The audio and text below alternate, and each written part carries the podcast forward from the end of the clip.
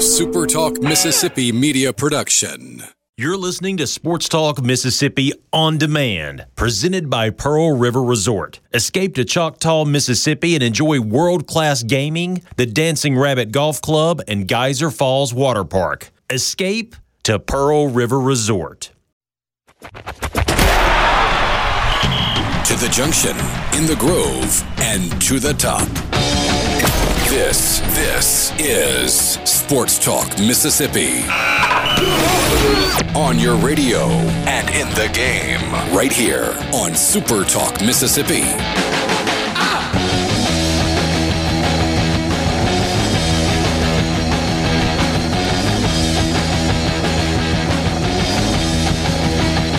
Wednesday afternoon, Sports Talk Mississippi, streaming online, supertalk.fm. Richard Cross, Michael Borky, Brian Hadad, and Brian Scott Rippee with you again on this Wednesday. Sports Talk brought to you every day by Mississippi Land Bank online, mslandbank.com. Mississippi Land Bank, where, where they know the lay of the land. At Mississippi Land Bank, they've been financing land in North Mississippi for over a hundred years. They've kind of got it figured out. And it's not just if you're buying land. It could be certain things that you're doing to land. Maybe you're putting a pond in. Maybe it's uh, a spot where you're going to build a cabin or put a shop or build a dream home. Mississippi Land Bank understands the lay of the land and they can help you with all of those things. Visit their website, mslandbank.com to find a branch location in North Mississippi or grab the phone number and give them a call. Great folks at Mississippi Land Bank. We're glad to have you along this afternoon. The C Spire text line is wide open for you 601 879 4395. C Spire, customer inspired. Hey, Dad, you made it back safely from Tuscaloosa, I presume. I am here, so I guess so. Yeah, I mean, no, no adventures on the way home last night. No, uh, none of those. Just a, just a late night. I, I, was I was battling Rippee. Rippee and I were I guess we're having a contest to see who could go to bed later uh, from getting home from Tuscaloosa. Well, I was going to say, what was your caffeine consumption like? Because apparently Rippee's was off the chart, some mixture of Red Bull and coffee. I don't know if he got to the point where he actually poured Red Bull in his coffee. You tried that before, Rippee? No, but it might be coming. Might be on the horizon. One or two more road trips down the road. There you go. It's shorter for you though, right? Like that was looking at just under three hours for me. Yeah, it's a shorter drive, obviously. But when I got back to Starkville, we, Joel T. Coleman and I had to record the Thunder and Lightning podcast. So it was about 2 a.m. before I got uh, head to pillow. Ooh. So was that top shelf podcast or one of those where it's like, yeah, it might not have been our best work, but hey, it's at you least know what? You know what? We just grant We, we we had to grind through it. We grind for our state, and uh, we got it done. Can't believe you just said that. Oh yeah. Actually, I can believe you just said that. Michael Borky, what's up with you? I went to bed at like 10:30 last night, so Hey. sucks to be you. Yeah, and of course, you know, my wife out of town this weekend, so I'm Mr. Mom. I had to be up at six to get. Oh, the, man. to school. Ooh, quick So- turnaround. Yeah, Quick it turnaround. was. Yes, I was. I was kind of. Uh, I was kind of in between. It was like a one o'clock bedtime night for me, um, which means and Jane always gets up earlier than I do, and she's kind of like rock star mom in the morning. She does breakfast for the kids and makes sure they're generally uh, ready to go, and I'm up in time always to drive them to school.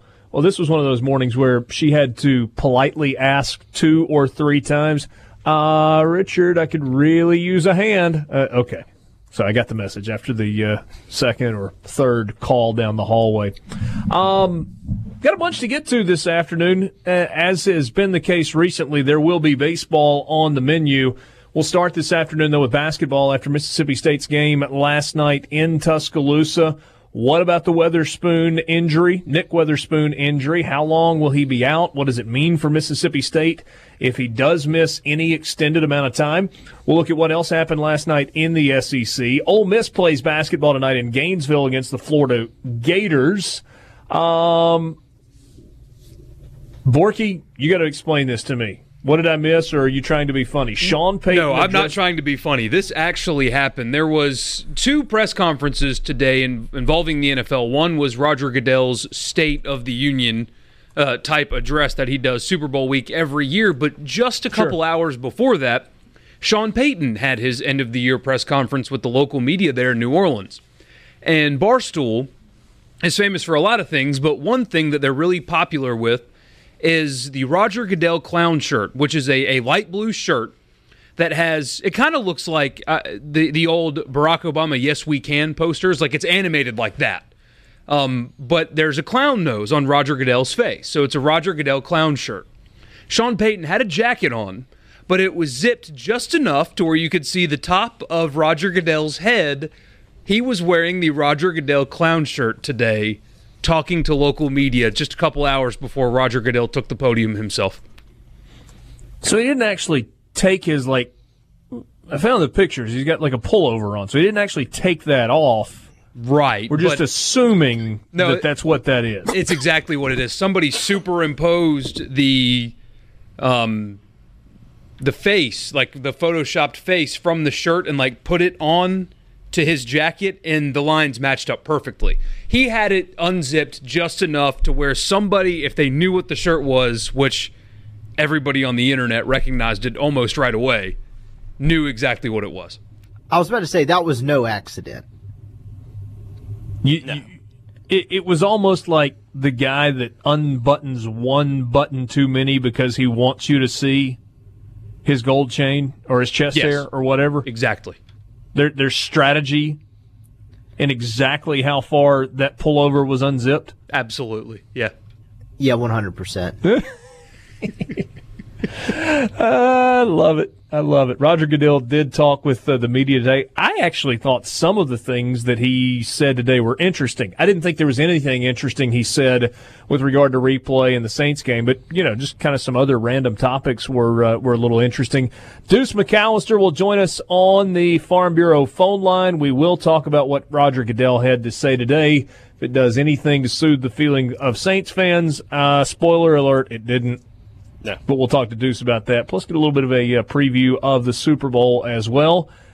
The SEC television baseball schedule is out.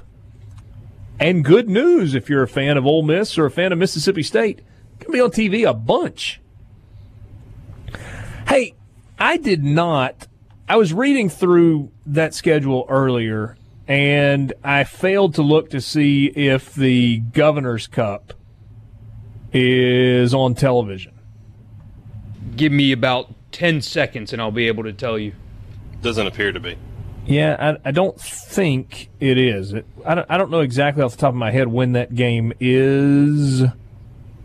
Mid to late April, right? I mean, it's not. It's not once you get into May.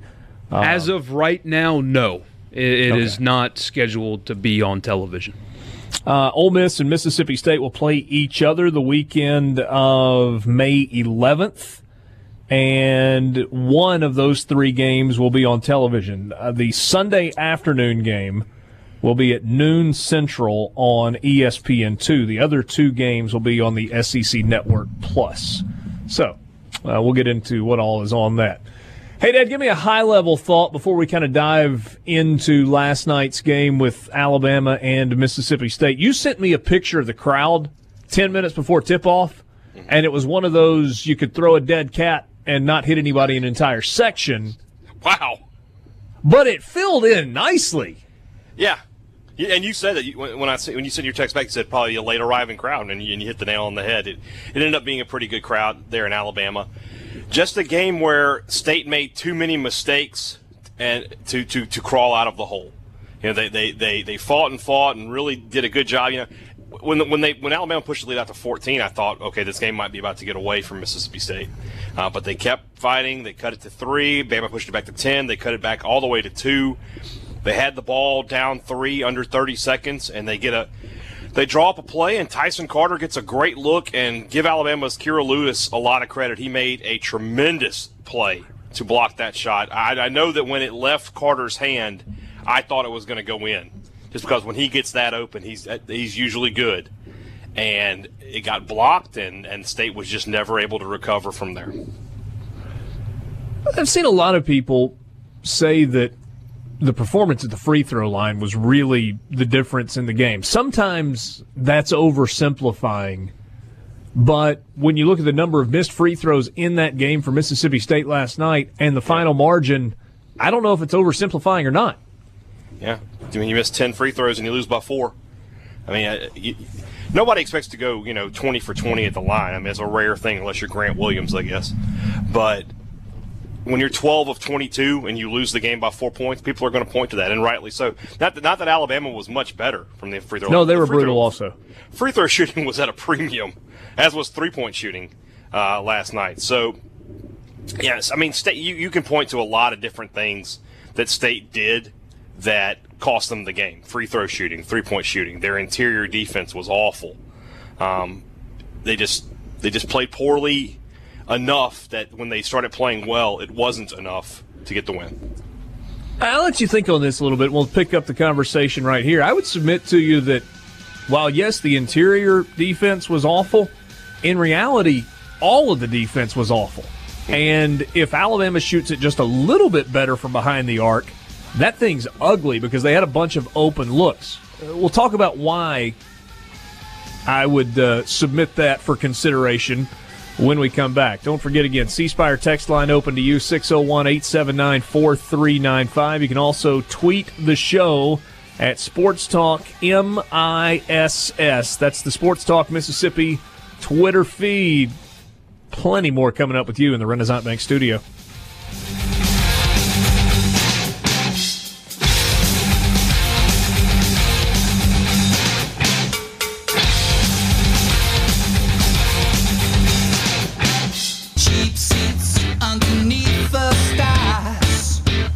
Message on the C Spire text line 601 879 4395. Glad to have you along for the ride on this Wednesday afternoon. So, the message said this, and there may be something to it. He said, maybe I missed something you guys said, but State and Alabama were both terrible from the three point line and the free throw line. With the score that close, I think if both teams shot better, the score differential would have been similar. Basically, they were four to five points better than Mississippi State last night.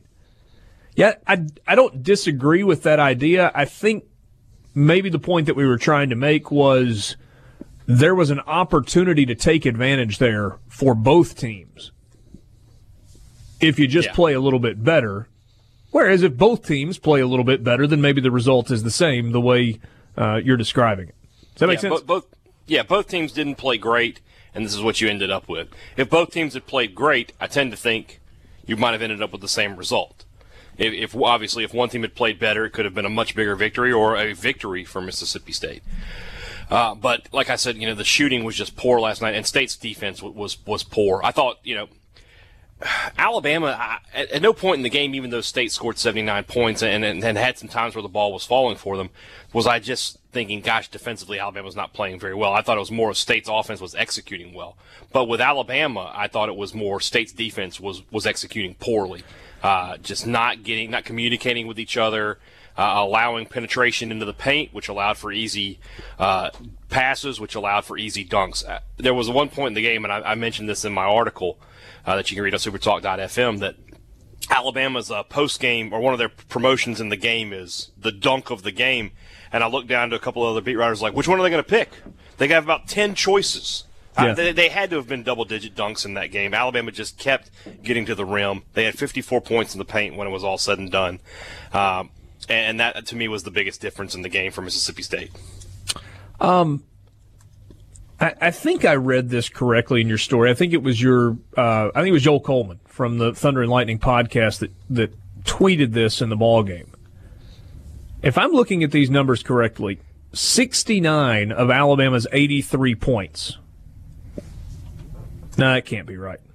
You got to back out the 22 points from the free throw line and the three, the, the one three point shot they made.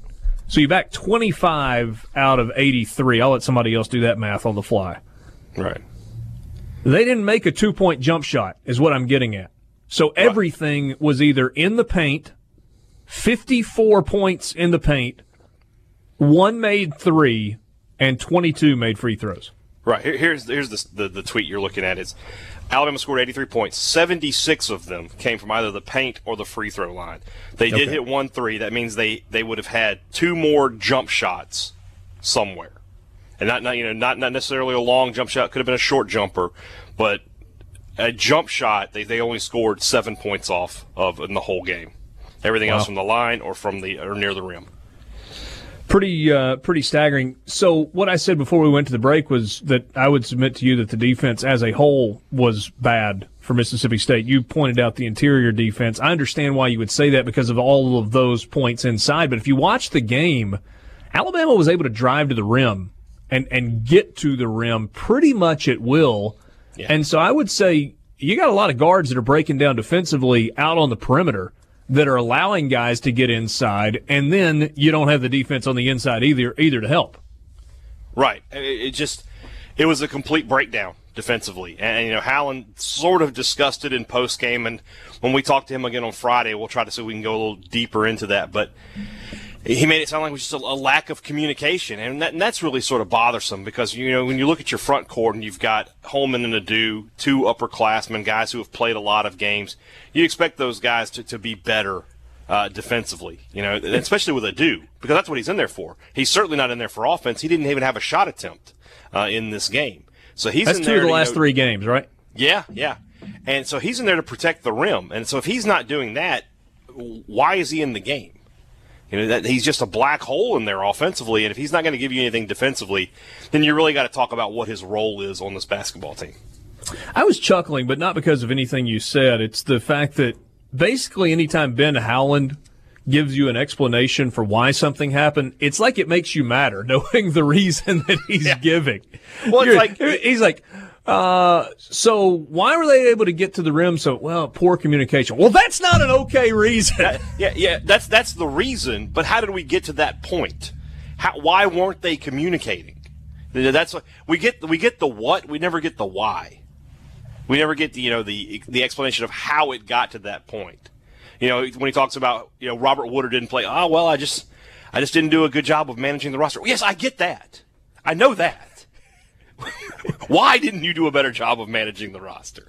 So those those are the questions. Yeah, and and that's just sort of you know. So we'll try to get a little bit more uh, in detail Friday when we have media availability with Howland again. But yeah, you're right. Uh, Can there's a um, lot of coach speak when you deal with Ben Howland. Can Reggie Perry get some more minutes? 20 minutes, 18 points, 7 rebounds, 9 of 12 shooting with uh, two blocks. I enjoyed uh, Avery Johnson's answer. Somebody asked him, was like, was he on the scouting report? And Avery Johnson was like, oh, he was on the scouting report. Yeah, we knew about him. But I don't think they knew that he was going to play the kind of game he did. He had 14 points in the second half. He really spearheaded that MSU comeback uh, with, with some second chance points, with a couple of jump shots. Uh, you know, with his energy, he and Woodard they just play with more energy than Holman and Ado do. And I, and I know that sounds funny to say Holman and a doo doo, but uh, I, I really think those guys have got to get more minutes. And in Perry's case, and we haven't talked about Nick Weatherspoon's injury yet, I wonder if State might decide to go with a bigger lineup and go with Perry, Holman, and Ado. Uh, but but one way or the other, yeah, Perry is is really made a case that he needs to be a starter over Ado because I think you, you aren't going to lose that much defensively. He's certainly a good rebounder, but he is going to give you opportunities on offense that Abdul Ado is just not going to give you. Th- there is something from this game last night that I think is a little troubling if you're an Ole Miss fan. And that is that Mississippi State went 3 of 19 from behind the arc. Hmm. Because they've kind of got a history this year of having a two or three game stretch of really shooting it poorly, and then they go out and shoot 54% from behind the arc. Yeah. Now, maybe that 54% game was the last game against Auburn, and now they're in the middle of a two or three game stretch where they don't hit threes. My guess is they're a good bit better from behind the arc than the 15%, 16% that they shot last night on Saturday when they roll into the pavilion. Well, it's interesting. You know, one of the big topics today, and we talked about it on the Thunder and Lightning podcast, and then my partner Joel Coleman sort of tweeted out his, his research about it. But it's it's this interesting thing that after the Kentucky game, I think that was the availability on Monday. Somebody asked Nick Weatherspoon, you know, what was the biggest difference for you? And his quote was, "Man, that Nike ball is really slick." And so we we did a little digging, and we found this out that State has shot Nike basketballs in six games this year. They have shot 31 for 134, 23% in those games. 14 games shooting a Wilson basketball, which is what State shoots at home. They are shooting 142 of 342 for 41.5%. And before you say, well, okay, maybe it's just that they're on the road, State has used the Wilson basketball away from Starkville in three games, and in those games, they're 48.7%. They're even higher. So it's, I, I'm not going to say this is the reason this is happening, but what an, I mean, that's an interesting coincidence. A 20 point percentage drop, basically, based on the basketball they're using, which of course is what is going to be used at the I, pavilion. I was going to say, you, you want to let me. You want me to let you in on a little secret? Yeah, Uh, you're Ole Miss is not Saturday. a three stripe school. They're not a UA school, so Yeah. uh, they're they're playing with the Nike basketball.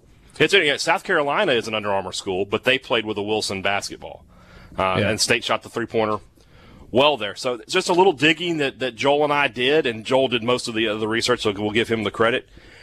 And uh, like I said, it might just be a coincidence, but that is a heck of a coincidence. A twenty point percentage drop based on you know the kind of basketball you're shooting. Uh, that, that's something that you know somebody wants to do a science project on that. I, w- I would certainly encourage it. And, and I agree with you that State's done a good job of bouncing back this year. This will be the third weekend in a row that they'll try to get back to 500.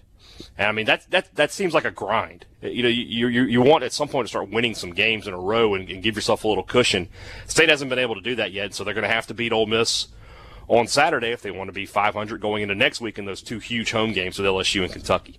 Although in reality, Blake Hinson might want Mississippi State to bring those Wilson basketballs Yeah, with them. yeah. I look, and I, I did a quick just a quick look at that.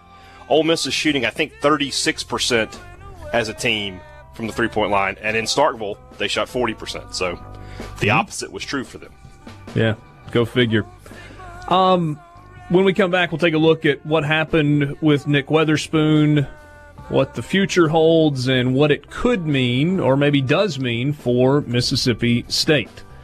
It's Sports Talk Mississippi with you in the Renaissance Bank studio. I did I did tweet at Hey Dad during the game last night. I said, "Hey, I stepped away from the TV from 30 seconds. Did I miss any whistles?" I mean, Missed it was TV Teddy, man. yeah, I went back and looked at the total foul numbers, and they weren't quite as out of whack as it felt like. But good grief, it felt like the second half of that game had zero flow, no flow. Yeah. Sports Talk Mississippi in the Renaissance Bank studio.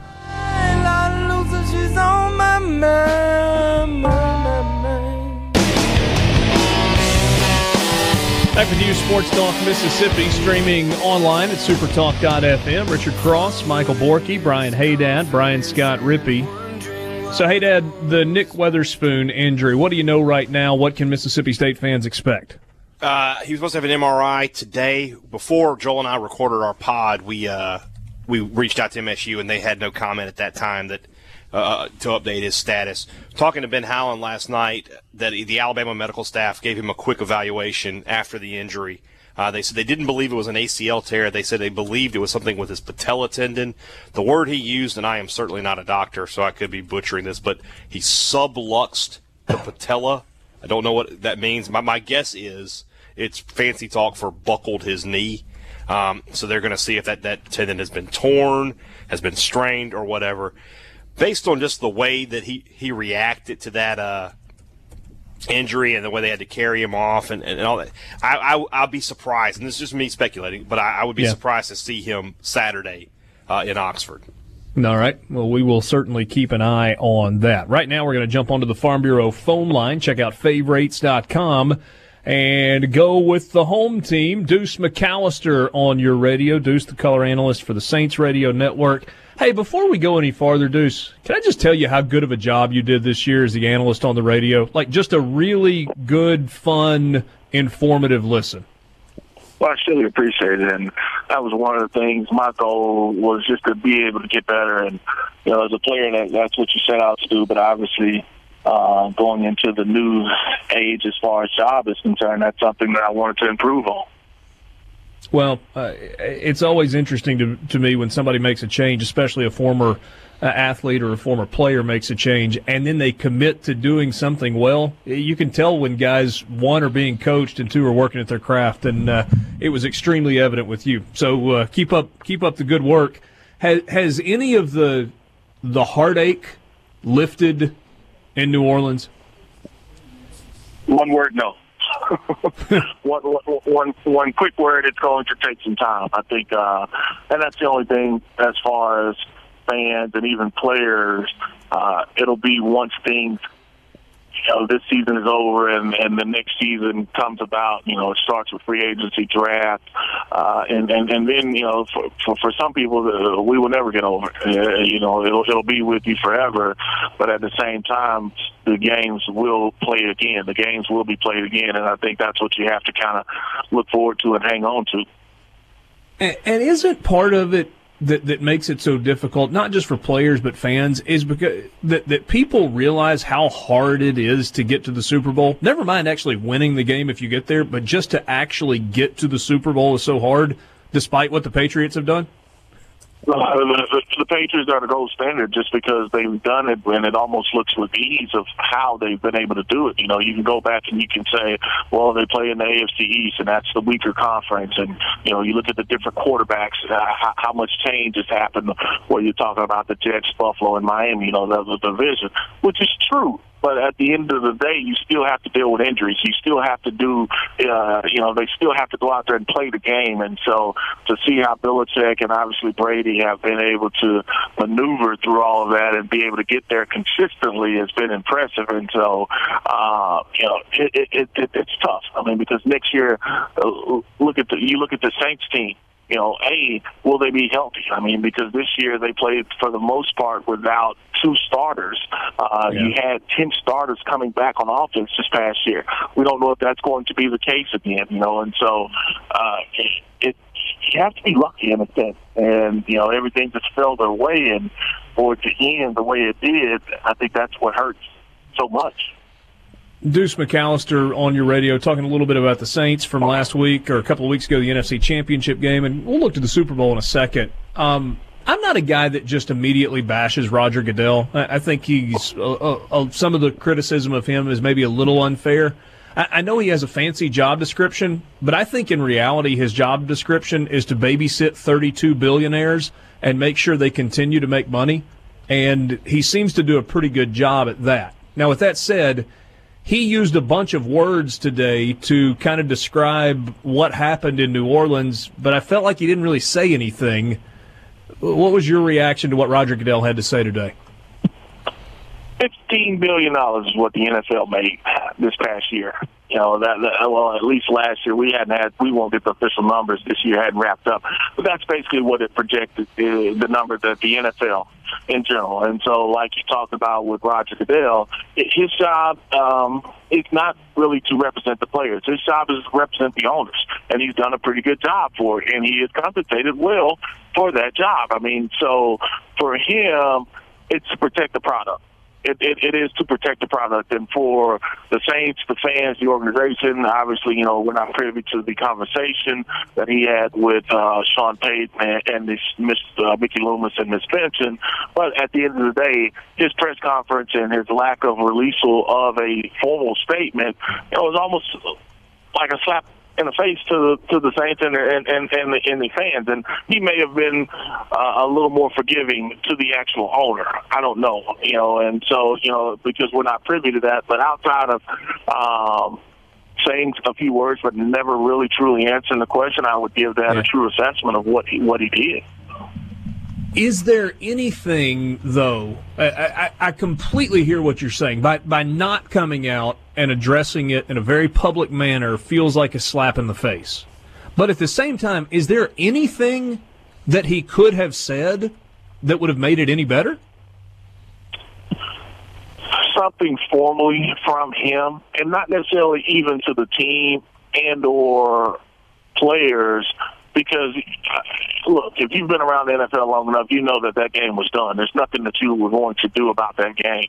But if I'm paying three hundred dollars or four hundred dollars for three tickets, two tickets, however many tickets it is, then I want some explanation from the NFL. And as a fan, you didn't get that. You haven't gotten that. I mean, it, it, it's basically, hey, look, we want to correct the mistake. It should have been called, but you know, to, to formally do something for the NFL, they haven't given that fan base that. And so, as a fan, you want some closure, and they haven't been Yeah. able to get it. Deuce, what do you think happened? Uh, I, as we've kind of talked about this for a week, I've said I, I honestly think that, that that official just froze. I mean, if you asked him 100 times out of 100, he'd tell you that that was pass interference, and for whatever reason, he just froze in the biggest moment. What do you think happened? I, I, I agree with that. You know, there's no conspiracy from the top down. There's no conspiracy from the four officials that are from LA. Now it's bad an optic an optical look for the NFL. That doesn't look good from that sense. You know, those four officials being from Southern Cal, but you know, do I think they had the fixed hand on the game? No, and and truly, it, it wasn't the head referee's call to make. Even though he probably caught a piece of it, you know, I just think that the referee, the, who's ref, the ref uh, the official, the the side judge or line judge, his call. One, he was probably in the wrong position to make the call, probably too close as far as right up on him that play. Hmm. And here's the other thing: those officials had not worked as a group together. That's an an all-star, all-star crew. I, That's right. I, I, I think from a pride standpoint, even if the main guy doesn't make the call, the one official that next to it, it's technically not his call as well. And with me not really working with you, Richard, I don't know if you want me to overrule you not making that call. So, you know, for us to not throw any flag, we're just going to stick by what we saw, or at least, you know, what we thought we saw, because it wasn't my call. And so I think that's what happened. The guy just froze.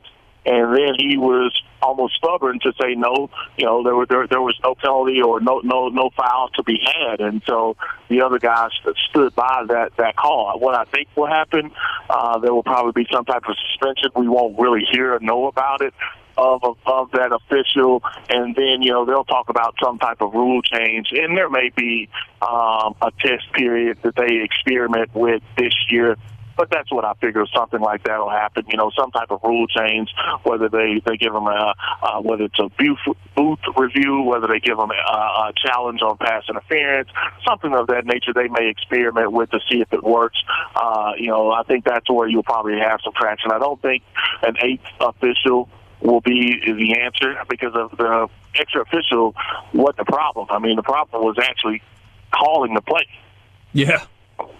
Yeah, no, you're you're right about that. Deuce, uh, maybe a, a little less than a minute left. You've seen the Rams twice this year. How much of a chance do you give them to beat uh, Tom Brady and the Patriots in the Super Bowl? It, it, it will all depend on that front four for the Rams. If they're able to get after Brady and, and minimize the, the run game for the Patriots, then you know you like the Rams' chance. I'm interested to see how uh, the boot game is what makes the Rams work so well. You know, Goff being able to get out on the edge, hit his tight end, hit Brandin Cooks post and or corner. You, you, you want to see how Belichick counters that. So. I, look, I've, I've said it uh, a couple earlier this year. It's hard to go against Tom Brady in these matchups, and it's hard for me to go against him in this game. I uh, I don't think you're crazy for that take, not one little bit. Deuce, always appreciate your time. It's been fun all throughout football season. Hope to see you soon, my friend. All right, no problem. Thank you. That is Deuce McAllister, New Orleans Saints Radio Network, greatest New Orleans Saints running back of all time, and an All American at Ole Miss. On the Farm Bureau phone line, check out favorites.com and go with the home team. More coming up with you after this in the Renaissance Bank studio. Back with you, Sports Talk Mississippi. So on the Farm Bureau phone line, Deuce said, no, New Orleans has not come close to getting over it. The heartbreak has not subsided. Yes, Roger Goodell used a lot of words to not really say anything. No, he is not willing to bet against Tom Brady. And what did I miss? That's all you need to know right there. Is don't bet against Tom Brady. Yeah. Unless you do and you win, and then you were smarter than everybody else. On those rare occasions, I would agree. Yeah. Um, always enjoy Deuce's perspective. And you heard what he said. I mean, I, I wasn't necessarily trying to lead him down a particular road when I just said, you know, kind of how I view Roger Goodell. I think the guy does a pretty good job at his job. The problem is his job is different from what most football fans think his job is or think his job should be. And that's a fair that's a fair assessment. That I think fans think that Roger Goodell is supposed to be their advocate, and that is he could not be further from the truth. He is there to make sure that the owners are still collecting those big checks at the end of the year. That's who that's who he works for, And he works for the owners. He doesn't work. He does not work for you, the NFL fan. There was a random question today, kind of apropos of nothing, where a guy goes, "Uh, yeah, hey, uh, Commissioner Goodell, I'm Brian Hadad with the Dallas News, whatever." Um, Jerry Jones and the Cowboys haven't been to the Super Bowl since 1996. Is there a conflict of interest that his company, Legends, is the concession provider uh, for Mercedes-Benz Stadium? Which was kind of an out there question. I mean, he's looking for a gotcha moment. Roger Goodell didn't even hesitate. He said, "No, it's not a conflict of interest. In fact, Jerry Jones Company Legends, you know, of who he is a large has a large financial stake in." uh, help sell PSLs and season ticket packages for this stadium. And they did that because they put together a great model when they opened their stadium, and other teams have contracted with that company to do what they specialize in. I mean, he never even hesitated Yeah. on a question that was, oh, they were looking for a gotcha moment. They just didn't get it. You can't really gotcha him. You don't get in that position unless you're a really brilliant person. Yeah. And, and a legal background also. Yeah, that also that, that helps. Yeah. I did find Um, it funny though that so the way they did these press conferences, you- you have to request even if you show up, you have to request to ask a question. It's not like you put your hand up and some little intern just walks over to you unknowing who you are and hands you a microphone. It's it was a selection process. They let one person in New Orleans media ask him a question, and it was Jeff Duncan, the columnist there for the Times Picayune. One person multiple other New Orleans based media guys put in questions, and none of them were given the opportunity to do so. Yeah, but I mean, how many? There, there, There's a there lot of were different other questions. questions about that situation, though. I mean, you- Yeah, you, you had but ESPN weren't- guys. But they weren't really pressed. He, he could have been. Uh, more, it, it it doesn't matter, like you say. It just it doesn't matter what he says. It- it's not going to make any difference. But he was not pressed on it today at all. There was not a single question that applied pressure to get him to answer anything difficult. Well, they don't allow that. I mean, there there are no follow ups. That- There, even when Jeff Duncan asked the question, because I think he asked a three part question, which is dangerous. You're not going to get answers to all three parts. One of the things he asked is if there would be repercussions for the official that didn't call the flag. He avoided it. He answered the first part and the third part of the question. And I thought, well, if Jeff still got the microphone, he should say, and the part about repercussions for the official. Clearly, he didn't still have the microphone. Right, and they didn't allow anybody based in New Orleans to either press him on that or, or ask any kind of follow up. They, and you know, if you're the NFL, you shouldn't let that happen. But it's at least no, noteworthy that they specifically prohibited New Orleans-based media to press him on anything at all. Yeah. Um, they did take a question from a reporter in China, took a couple of questions from uh, a couple of Mexican reporters as well. Um, hey, don't don't pretend for a second that there's not an agenda. Of course, there's an agenda. Yeah. So, And as there should be, as long as everybody's going to go along with it, not do any, anything about it because there's nothing they can do. Why would you let that happen? Rippee, is there anything that he said that you caught that stood out to you today, or just whatever? Goodell? Yeah. Oh, I was in class. What's that have to do with whether or not? I watched. Yeah. okay. Being studious, man. Oh, really? So you're turning over a new leaf? New month, new me. Sports Talk Mississippi with you in the Renaissance Bank studio. There were three games not involving Mississippi State in the SEC last night. There's also a game tonight involving Ole Miss as the Rebels head to Gator Country to face Florida. Early start for that game. Tips off in about an hour and a half. Got more coming up with you when we come back for hour number two in the Renaissance Bank studio. Little too tall, could have used a few pounds. Just after 4 o'clock with you, Sports Talk Mississippi on this Wednesday afternoon. Richard Cross, Michael Borky, Brian Hadad, and Brian Scott Rippee. Glad to have you along for the ride. Sports Talk brought to you every day by Mississippi Land Bank. You've heard me talk about them for years now, literally years and years. And years and years is how long Mississippi Land, uh, Land Bank has been financing land, like a hundred of them, plus a little bit more. They know what they're doing. And they're really good people. You don't stay in business as long as Mississippi Land Bank has stayed in business if you don't have a reputation for quality work.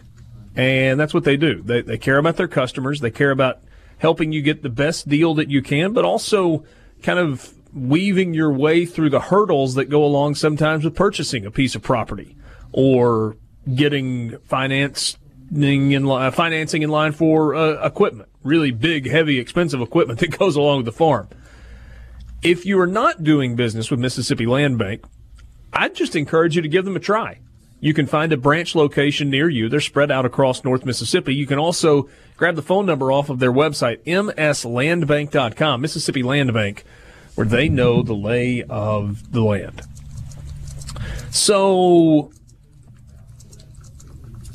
three other games last night in the SEC, and you got a couple of games coming up tonight, I guess three games coming up tonight as well. Tennessee wins again. They win by 22 at South Carolina. Game was close for a while. I think it was a three point game at one point in the second half. And then Tennessee pulls away. Combination of Grant Williams and Admiral Schofield, 47 of the 92 points for Tennessee. And Rippee, the more you watch this team, I think the more impressed you are with how complete they are. Yeah, and they just make it look easy like like you said, that was a four point game with about seven minutes left, and then they just kind of blew it open. They, they you know they were really really tough defensively, and that led to a lot of easy buckets in transition. Then you look up and what feels like a minute and a half, it may have actually been a minute and a half in game time. It's 13-14 again, and it's uh they're really good. They have a lot of veterans that don't really seem to care in terms of like I know it sounds cliche in terms of number and stuff. Like they make each other better and they're uh, they're going to be really dangerous in March. Borky, Hadad, is is there a team in recent memory that Tennessee reminds you of?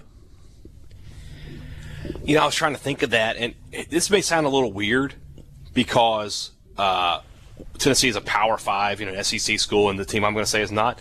But I, I'm thinking like Butler in terms of just they're just so solid you know, and then that that good Butler team that lost in the championship game, they had they obviously had some players who've made their way into the NBA, and, and this team does too. But there's not they don't have that truly elite talent level like you see with Duke, Kansas, teams like that.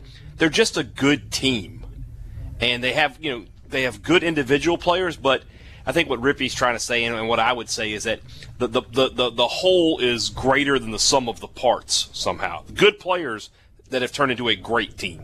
Yeah, I was thinking the, the first thing that popped in my head was Gonzaga.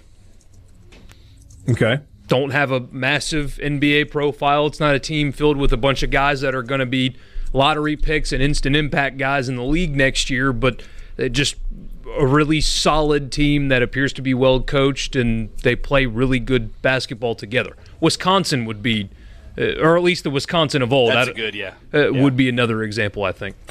I, I know they're made differently than the two Villanova teams that have won two of the last three national champion or two of the last four national championships. But there is kind of a common denominator, and that is experience. You know, there are a bunch of analysts. Seth Greenberg's talked about this. Jimmy Dykes has talked about this a lot. Get old and stay old if you want to stay relevant in college basketball. There certainly are exceptions. Duke and Kentucky being at the top of the list with, with one and done guys.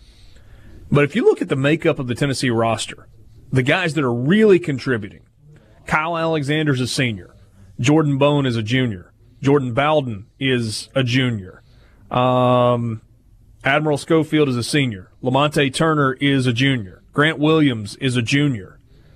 So, what is that? Six guys that are either juniors or seniors that are playing the lion's share of the minutes they've seen pretty much anything that you can throw at a team, whether it's defensively or offensive schemes, you know, play fast, play slow, whatever.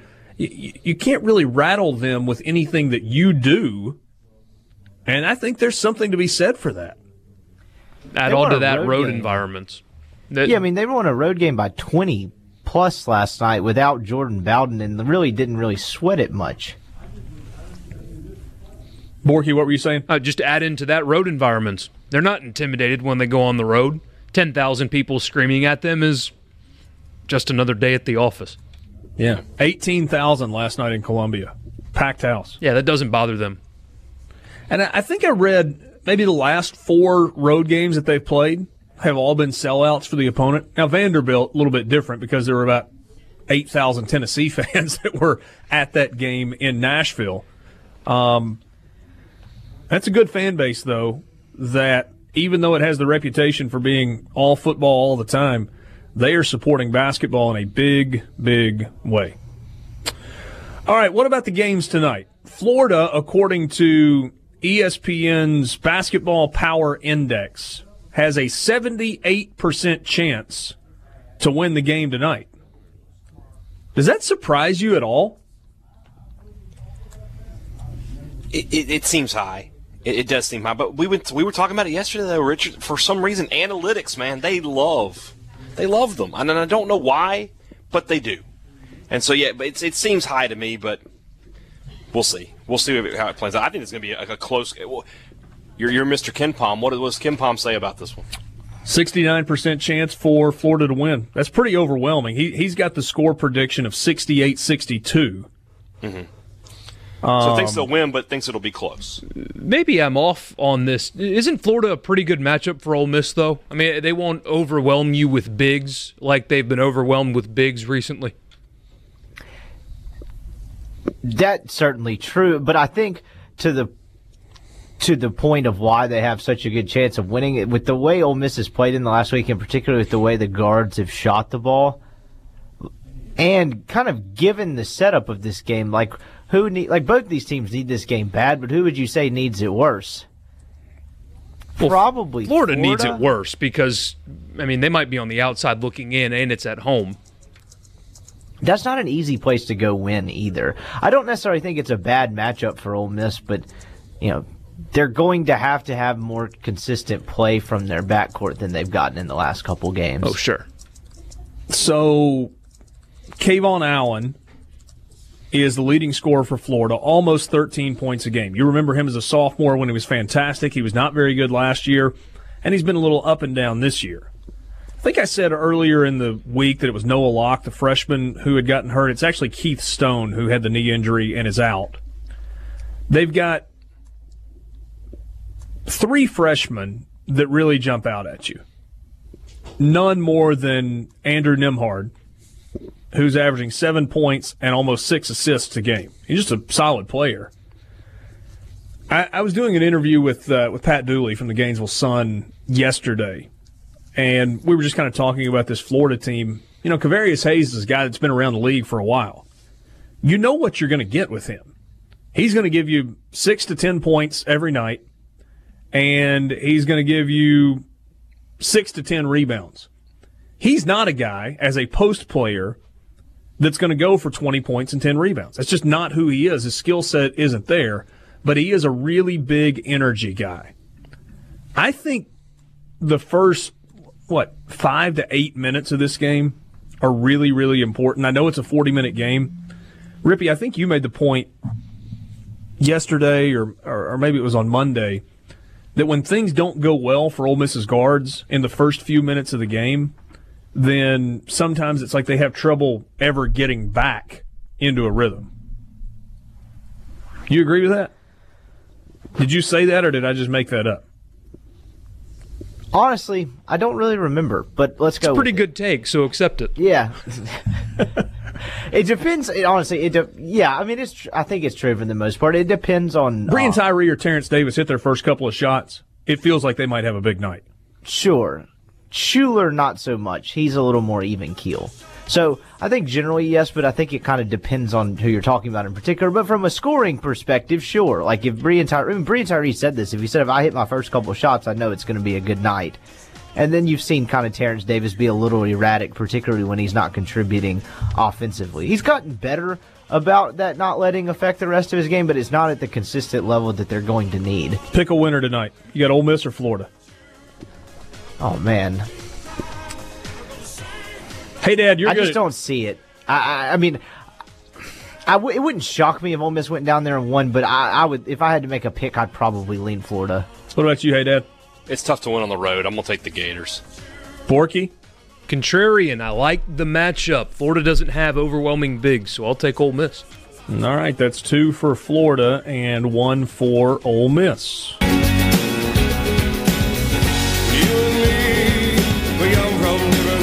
Sports Talk Mississippi with you Wednesday afternoon. Got Ole Miss hoops coming up in a little less than an hour tonight. Rebels are at Florida. Tips off at 5:30 on the SEC network. Earlier today, Roger Goodell met with media in Atlanta for his annual State of the League address and got a bunch of questions about all kinds of different stuff, including the blown call in New Orleans a week and a half ago. Borky, should we uh, should we listen in to a little bit of what Roger Goodell had to say? Yeah, this was just his first answer to the blown call question. He got a few follow ups, but danced around him mostly. I, I just here was his first answer to being asked about that blown call. You know that I never disclose my com- private conversations with anybody. Uh, I was very open, just as I was here. It's a play that should be called. Uh, we're going to make sure that we do everything possible to address the issues going forward and, and see if there are improvements that we can make through instant replay or anything else. I understand the emotions. It's important as commissioner and all of our staff, which uh, several of us have done, is to hear that emotion, uh, whether it's frustration, disappointment, anger. Uh, those are things, um, quite frankly, I hear frequently during the season from clubs.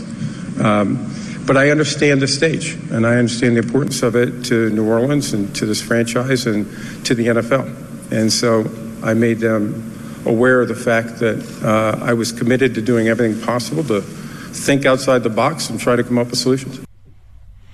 So we got the think outside the box cliche there at the end. Here's here's what. Uh, uh, uh, mm, let's see. Part of what bothers me about Roger Goodell's answer to that question is that the NFL, its owners, and the commissioner's office do not value the fans and their opinion enough to issue a statement. Because what I heard Roger Goodell say was, You're asking me why we didn't address this. And what I'm telling you is I addressed it with the people that matter. I talked to Sean Payton. Sean Payton talked to Al Riveron. Uh, I've talked to Mickey Loomis. I talked to Gayle Benson. We've talked about it at the league level. So we've taken care of what we're supposed to do. So just zip it, okay? Which to me says we don't really care that much about the fans. Which completely dismisses the idea that the fans are important, and if you didn't have the fans, you wouldn't have the game. Fans that watch on TV, fans that go to the games. Well, and the players as well. I mean, Michael Thomas has been pretty vocal on Twitter, um, and it, it's kind of funny. He tweeted a few years ago. I don't know what game he was watching, but you want to blame the refs, ha ha ha, or something like that. So that's coming back to bite him. But Michael Thomas has been vocal on Twitter, like nobody from the NFL has talked to me or anybody on my team. So he's talked to the owner, he's talked to maybe our coach, but nobody's talked to us, and we're the ones that don't that don't get to play in the Super Bowl. Why not? Yeah. Well, maybe The they view the players in the same way they view the fans. Pretty The much. NFL yeah. is a league of lip service. That's all it is. They give lip service. We care about the fans, and then they, they do things like this. We care about player safety, but head to head things don't get called. Uh, we, we care about this, that, and the other, but they continually do things. The NFL cares about money. That's all they care about. And as long as it And they made continues to flow fifteen in, billion dollars last year. and as long as it continues to flow in, the lip service will will flow in as well. and ratings are stabilized. They're back up and back to normal. And the Super Bowl is going to have 110 million people in the United States watch it, and it's all good. C Spire text line.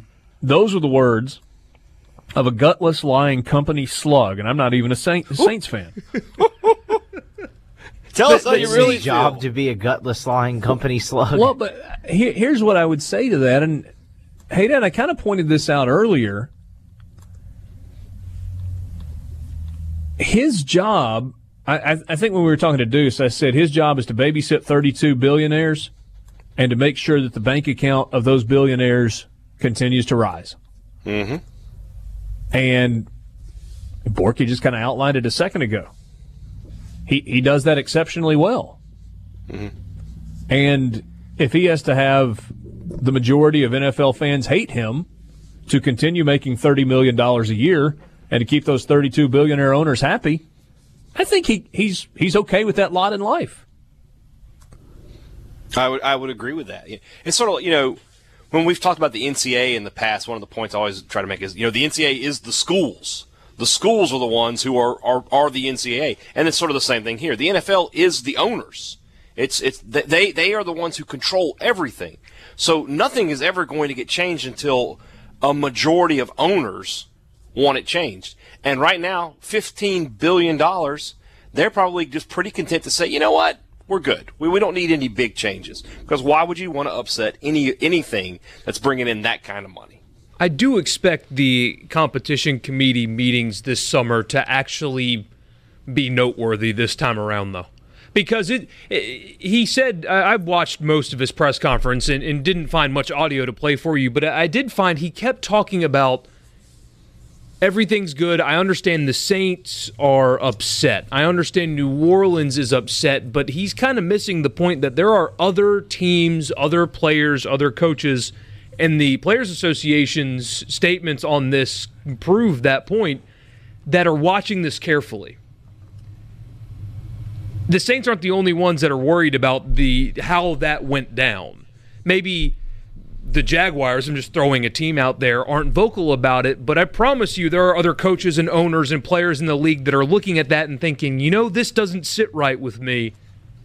And maybe we finally should do something about it. So I think the competition committee meetings where they actually go and change rules are going to come up with something other than, well, maybe we'll move the kickoff back five yards. The, the other thing right. I think that that that Roger Goodell pointed out that is easy to get glossed over is they've had some of these discussions in their competition committee meetings before. There's just never been an appetite to adopt some sort of a challenge system for plays that did not have a penalty called on them or an override from either New York or the replay booth when there was not a foul on a play it's not like that's a completely foreign concept. There's just not anybody that's ever been interested in that. And I wonder if it's one of those things where they say, look, if we ever have something that is incredibly egregious that I don't know keeps the team out of a Super Bowl, then we'll address it at the time. But for now, we don't need to put that in place. So instead of being proactive, they're reactionary with regard to what they may or may not implement very few multi-billion dollar businesses like this are going to be proactive like that. Most of them are just going to see where the where the tide takes them. You know, it, it, it takes the rare innovator to uh, to you know to say we can. This is going great, but we can we can make it better. Most people would just be say it's going great. And what, wouldn't you that. say that's the difference in just being a Fortune 500 company and being a company that's transcendent. So, so, so a couple of examples in the business world that I, will give you two big examples and then give you a, a more local example as well. Um, Jeff Bezos has never just accepted that, oh, yeah, we're making a lot of money. We're not going to change anything. He's pushed the envelope with Amazon in a way and, and, and with a vision that nobody could have ever dreamed would be possible, and he has changed the entire world of retail business in the United States. Yeah. Um, Elon Musk, a guy who has pushed dreaming of space travel and battery powered cars to a level that most people would just laugh at. And then I, will tell you this from a local perspective and it's only because I've worked with him and, and have kind of seen this. C Spire has been like that in Mississippi. Yeah. uh, under Hu Meena's leadership. But uh, early on, and, and you know that C Spire's been part of this show since the very beginning.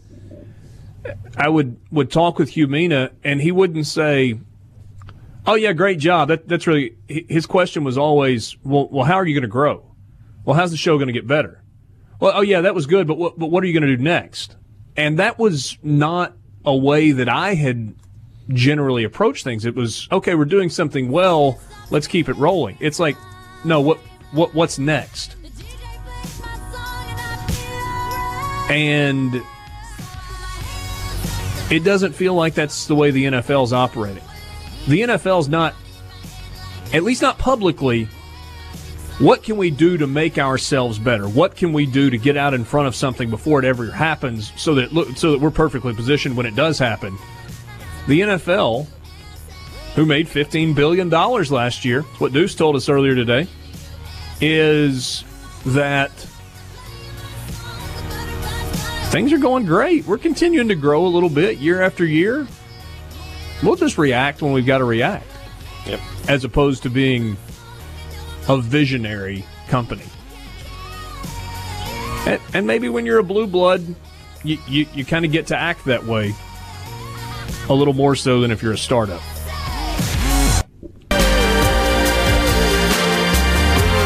Sports Talk Mississippi with you on this Wednesday afternoon. Richard Cross, Michael Borky, Brian Hadad, Brian Scott Rippee. Little baseball news for you. The SEC released its baseball network TV schedule today. And if you're a fan of the Bulldogs or the Rebels, you got a bunch of games on TV. So, two of Mississippi State's three games against Florida, the weekend of March 15th, 16th, and 17th are on the SEC network. All three of Ole Miss's games against Missouri, the next to last weekend in March, are SEC network games. I thought that was an odd series to take all three games. I don't know if there's some that's, quota where you got to do certain. That's my first thought there. Yeah. Yeah. Um, and you're only taking one from Ole Miss Mississippi State, but you're going to take the whole Ole Miss Missouri series. Yeah. Um, That'll be just killer atmospheres that they can showcase on their network. Yeah. Yeah. LSU, that is at Mississippi State, right, Hadad? Yeah, that'd be in Starkville.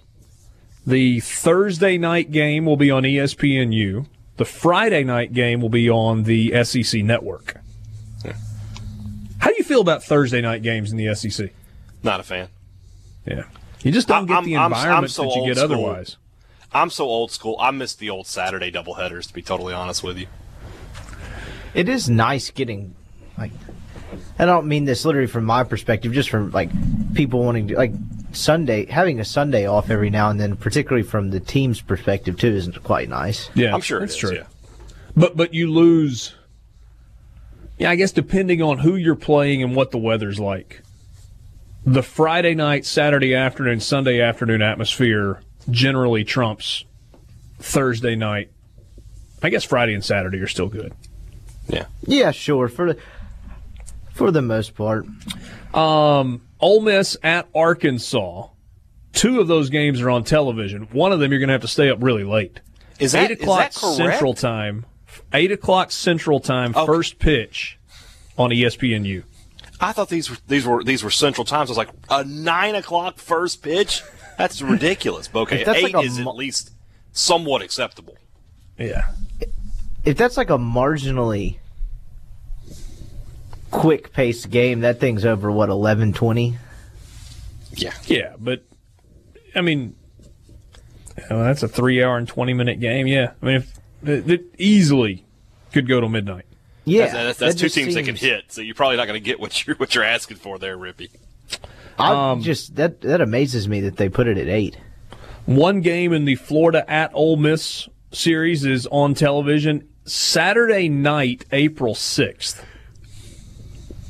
Um, seven o'clock first pitch. Kentucky at Ole Miss is a Saturday night game with the first pitch at seven o'clock. So a couple of nighttime Saturday games. I don't remember the last time you've had that in Oxford. Alabama at Mississippi State Sunday, April 14th. Is that Super Bulldog weekend? That I believe it is. Let me double check. I'm pretty sure I'm right though. Or or is Super Bulldog weekend when Georgia comes to town April 27th? Let's see here. I'm, I'm almost positive it's it's before. It is. Yeah, that is Super Bulldog weekend. Okay. Because I have some friends that are CPAs that are not happy about a pre-April 15th Super Bulldog weekend. That's right. You've said that before. I, I okay. Yeah. Let me. I think I said Saturday. The Saturday Super Bulldog weekend game is not on television. It's the Sunday game. Yeah, game three of the series. That's crazy. A three o'clock first pitch on a Sunday. Mississippi State at Arkansas, another eight o'clock first pitch. That's on Thursday, April eighteenth. Uh, A&M at Ole Miss Thursday night game on the SEC network at six. Georgia at Mississippi State is on TV. Two Mississippi State at A&M games. One game of the series, Ole Miss at LSU on May 5th, and then one game of the Mississippi State Ole Miss series in Oxford Game 3, a Sunday game with a noon first pitch on ESPN 2. That's a bunch. There were there were ten Ole Miss games. I didn't count the ones for Mississippi. One, 10. two, it's ten three, for four. State.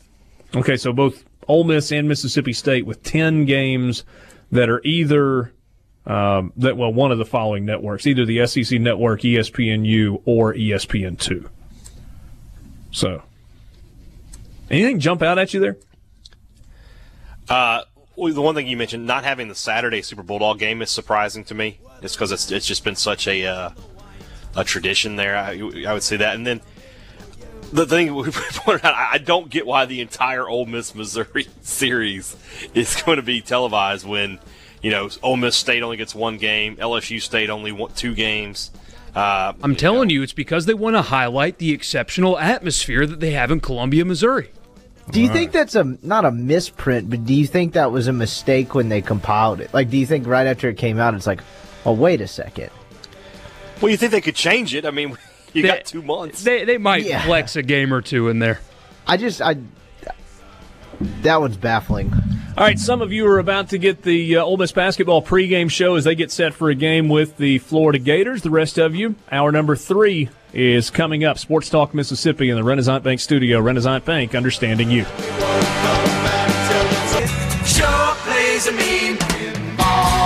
And if you're still hearing us right now, that means basketball did not knock us off the air. That's right. Ole Miss basketball starts uh, early tip off with Florida here in about 25 minutes, and some of our stations have been taken over. But if you're still hanging on listening to us, or you switched over to the app, or online at supertalk.fm, we're glad you did. This is Sports Talk Mississippi. Michael Borky, Brian Hadad, Brian Scott Rippee with you for the rest of the day today. And this is supposed to be the college football fix, but we had some breaking news. Friend of the show, Joel T. Coleman. Uh, we talked earlier about the injury to, even though the notes for the show today, written by me, said Q Weatherspoon. It was not. It was Nick Weatherspoon, uh, who was injured last night. It's hard. I admire the equipment people at Mississippi State for fitting their names on the jersey. That's got to be a difficult task. It, they have a big arching loop on the back of their jerseys. But yes, Nick Weatherspoon. And Hadad, we got some good news on that front just a few minutes ago. Yeah, the MRI has come back negative on Nick Weatherspoon. No structural damage. and uh, they'll continue to evaluate him. My guess is what that means is he will take it easy at practice these next couple of days, and then they'll see if he can go Saturday in Oxford. I, I won't be. I'm sort of torn. You know, I wouldn't be completely surprised if they sat him out just to make sure he's okay. But this is a big game for Mississippi State. They they really need to win it, and they they, they need Nick Weatherspoon uh, to, to be on the court for them to have a really good chance to do that. So they'll monitor it, and I'm sure they you know they're not going to do anything to put him at risk. But good news in that it doesn't appear to be a major injury. Yeah, for sure. Because I mean, realistically, they only really take one guard off the bench in their regular rotation. So if it would have been long term, and I guess in the short term, depending on how quickly he can get back, and it looked ugly at the time. I know. Uh, as I was watching the game, and every few minutes I pull out my phone to, to read what people that are also watching the game are, are reacting to on Twitter. That's kind of how I watch the game. I, I watch and then see what other people are saying about the game I'm watching. And people not even in Mississippi, just random people were like, oh man, prayers to him, brutal injury. So it looked really bad to the point where people were uh, doing the send prayers to Nick Weatherspoon because he may have just lost his season. What would they have done, and what will they done or do in the short term? Well, I mean, they, they really have two options. I think option one, and probably the more likely choice, is to bring Tyson Carter into the starting lineup, maybe put him at the two, and then let Quinndary Weatherspoon slide down to the three. So you would go Peters, Carter, Weatherspoon, uh, Holman, and Ado. The other option, and we talked about Reggie Perry a little earlier in the show, would be to go to a big lineup and go with Peters and Q in the backcourt, and then go Perry, Holman, and uh, and Ado. I think if, you did that, if you're talking, if you wanted to say who's the three, I think that's more Holman because he's a little bit more of a perimeter player, a little bit more of a wing, and, and Perry's a little bit more of a traditional power forward. So that might be the way you go with that. I, think if, if, if Weatherspoon can't go on Saturday, you'll see Carter in the starting lineup. But Reggie Perry is going to have to play a bigger role for MSU, not only in this game against Ole Miss, but, but going forward this season. This also makes you wonder why a similar rule like the college, the football redshirt rule, where they can play in four games. So Yeah. tw- what is it? Twenty five percent of the, oh no, thirty three percent of the season. Uh, Yeah. Why that doesn't immediately apply to basketball as well? Yeah, because that could work for Mississippi State with DJ Stewart redshirting this year. Could be an opportunity for him. But uh, now, if Weatherspoon was out for the season, I think they might have to consider pulling that red shirt at this at this late point in the year. But if it, with him looking like he's going to be okay, I don't I don't see that happening. Yeah, great news for sure on the basketball front for Mississippi State. They get uh, an extra day off compared to their opponents, uh, as Ole Miss will tip off here again in like 20 minutes or so in Gainesville against Florida. Uh, I I do want to hit on this. Mississippi State first, before I even ask you this hypothetical, also has just made a new addition to their football staff, right? Yeah, yeah. Uh, Deke Adams, who was hired at Memphis not uh, four weeks ago, uh, leaving North Carolina, leaving Larry Fedora's staff there when they were all given the axe. But now he is headed to Mississippi State. Mississippi native from Meridian, coached at USM previously with Fedora and also at South Carolina uh, previous to that. So, you know, some SEC experience, some Mississippi connections. Uh, we'll see what he brings to Starkville, but he is being brought in as the new defensive line coach to replace Brian Baker, who, of course, is at Alabama now. Okay, on that note, this is something that I was pondering earlier this morning. So, Mississippi State, it's no secret, has had pretty significant coaching staff turnover after this season. And uh, there are really two ways to look at it. The truth tends to fall right in the middle, but there are two ways to look at it the optimist or the pessimist. The optimist would say losing staff members to upgraded jobs. You lost Hudspeth to a head coaching gig, and everybody else either went to Nick Saban or to the NFL. Uh, is a clear indication that Joe Moorhead has the ability to evaluate and hire good assistants for his staff. And then there's the pessimist that's like, oh, everybody's jumping ship because the number one defense in the country lost five games and everybody's getting out while they still can where is the truth in that? And also, a second layer is now that you've seen a few hires that he's made after he lost his initial staff, how would you grade the hires that he's made? Well, first, to answer the second part of the question first, you know, I, I have to wonder. You know, he just he's a year removed from hiring a full staff. How many of these guys were on his list a year ago that he just was able to come back to? And if that's the case, that's probably you know smart on his part that he's like you know was Terry Richardson his number two guy if Huff had told him, hey, I'm going to stay at Penn State or or something like that. So there, there's something to be taken for that. I, th- these coaches appear to be pretty good hires the, the, the, the, the, common vein with them is that it seems that their reputation is that as a, of a recruiter. And, you know, for Mississippi State to get better and to really challenge the top teams in the West, it, it's it's more about they've got to get talent in. So getting, you know, better recruiters on staff is probably a good start. As for the, the first part of your question, I I lean more towards these guys got better job offers. Mark Hudspeth is now a head coach. Uh, Luke Getsy went back to the NFL because Aaron Rodgers basically asked him to come back. And then Huff and Baker are both headed to Alabama, which we, we will agree is one of the two top programs uh, in the country. So it's not like these guys, and I, I no offense to fans of these programs, but you know, if Charles Huff had taken the same job at Colorado State, or I don't, If we have know, a Colorado State fan listening right now, our he's, reach he's just like, what did he say? uh, yeah, or you know, if they, if they had gone to Nevada or, or Wake Forest, then you, then you're like, wow, what, what's what's up with that? It doesn't make a lot of sense. They went to Alabama. You know, I can't, can't you know, it, it, it, are the optics of it great for Mississippi State? No. You look like you're being sort of picked like a Sun Belt school would be picked for, for its staff. But at the end of the day, Alabama offers more money and they offer a, a quicker, you know, for somebody like Huff, who I've said in the past has, has got the makings of a future head coach, you know, the path is easier when you're at Alabama. You know, a couple years there, and, and chances are you're going to be an offensive coordinator at a, at a Power Five school, and from there, it's it's a quick jump to being a head coach. Whereas at Mississippi State, you know, it's going to be it's just tougher. It's just tougher. So I, I, I tend to lead towards the believe it or not, coming from me, I tend to lead more towards the positive side on that, and that these guys were just given better offers, and that it, it speaks pretty well of Moorhead's ability to to, to evaluate coaches. Yeah, and, and, that's the explanation that makes the most sense. Here's Occam's razor again, um, talking about philosophers on the radio. I did have, speaking of random fans that listen, I, I ran in a 5K back when I was actually in shape, and I had a Super Talk shirt on and, and a guy just approached me and said, "Hey, I, I listen to you your show in the afternoon every day, the sports show." And he's like, "Actually, I don't listen as much anymore because I'm a Purdue fan." And one day, one of you said, "Well, nobody really cares about Purdue. Why are we even talking about them?" and my heart was broken ever since. And yeah. I know, I know a Purdue fan. That's interesting. Uh, I, I, apologize to him, but man, you just you don't think uh, I've had on the, the flip side, I've had a Penn State fan send me, I'm not kidding, a 3,000 word email. Um, I, I, I, copy and pasted it into Microsoft Word. It was a 3,000 word email. Uh, it was when Penn State decided to do uh, honoring of the national championship team. I, I, forget what year it was. It was it was Joe Paterno's. 16. Yeah, where yeah. they honored Joe Pater- one of Joe Paterno's teams, and we said it was a bad look and, and mm-hmm. just tone deaf at best that soon after that email. happened. Yeah. Um, 3,000 word email uh, from a Penn State fan. So the diversity of our, our listenership is a little bit greater than you would expect, I think. Well, that, that said, to any Colorado State, Nevada, or Wake Forest fans, I may have offended.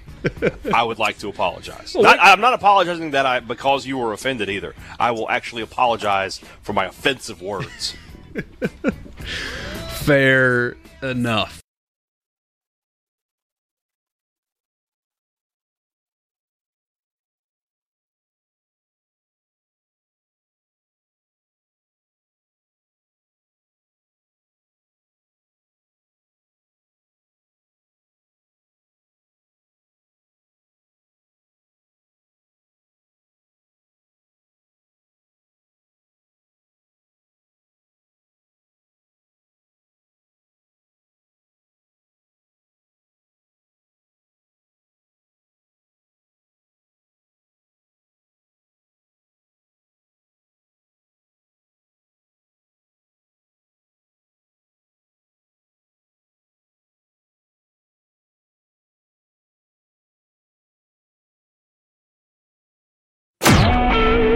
SuperTalk Mississippi media production.